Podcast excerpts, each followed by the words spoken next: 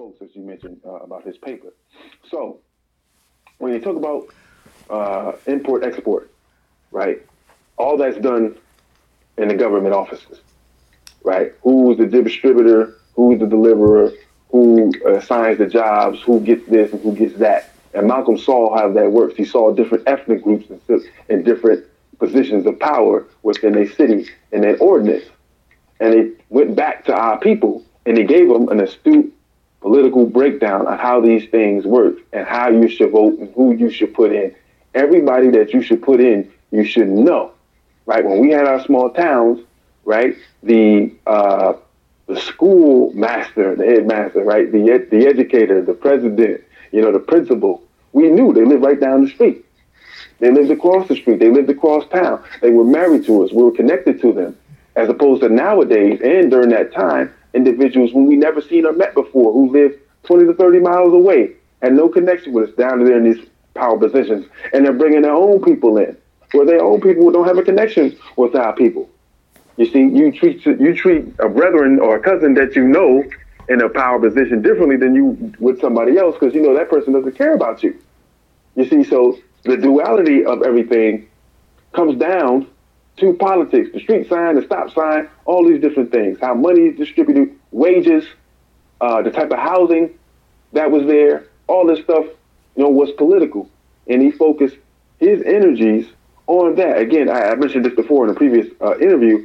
Before, before he died, he was supposed to go to China, speak at a uh, big convention there, revolutionaries. Then after that, he was going to come in and build up his organization, his local organization, oh, the O A A U, right? And he was going to go door to door and build it up and get membership and focus on politics there in New York City. So they knew this. The, the elite class knew this.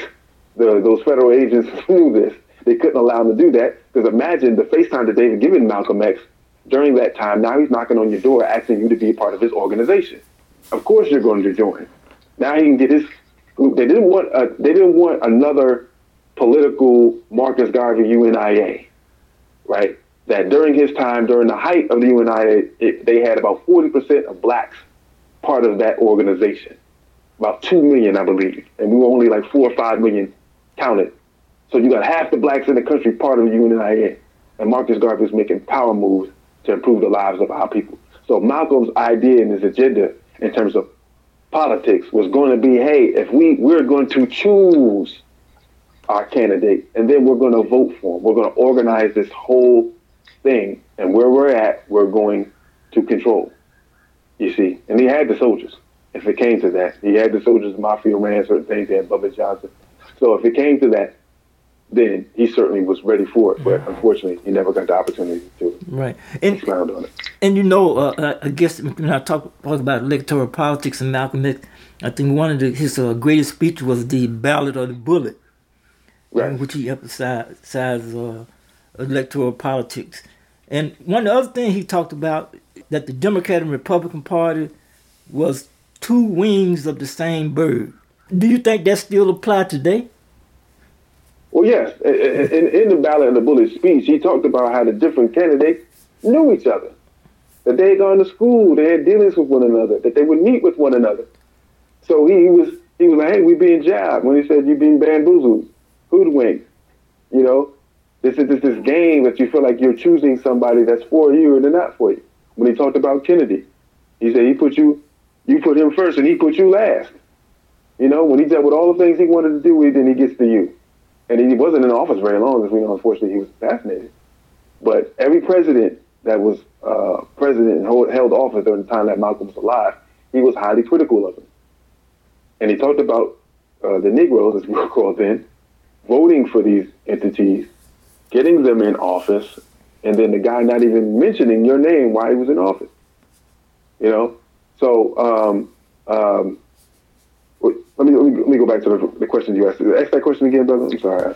No, I was saying he was actually, uh, is the uh, situation that exists today the same when he said that the Democrat and Republican Party was two wings yeah. of the same bird? Yeah.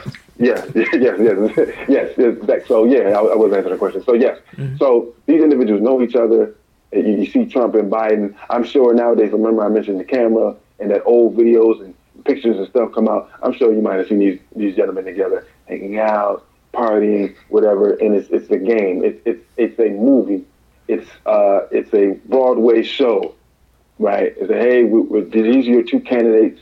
They've been dominating for so long. No other offices or no other uh, uh, political groups can come to power, have the resources enough to challenge the Democrat or the Republican Party. People are trying to vote green, right, and, and put emphasis and, and shed light on them, uh, independent as well.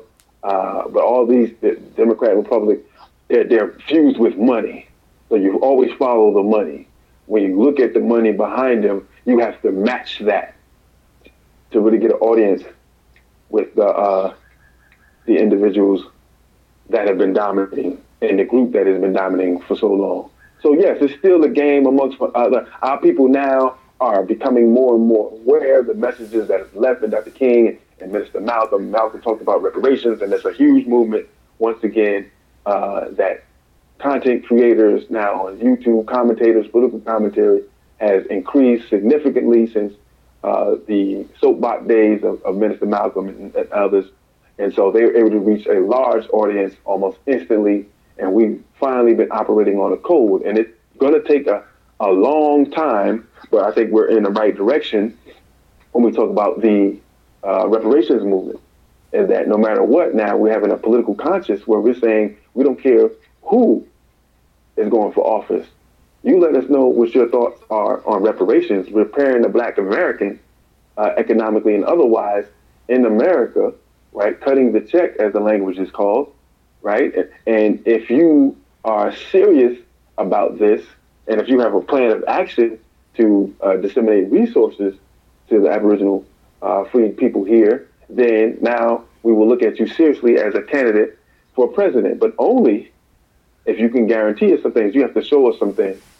And so our people finally have been, you know, on that code. And I think Malcolm uh, in the other world is smiling because it's in a direction that would harm the state in their eyes anyway. I think we can, blacks have showed historically, we have we have repaired and helped and assisted every ethnic group that's ever existed. If they need help, we come helping.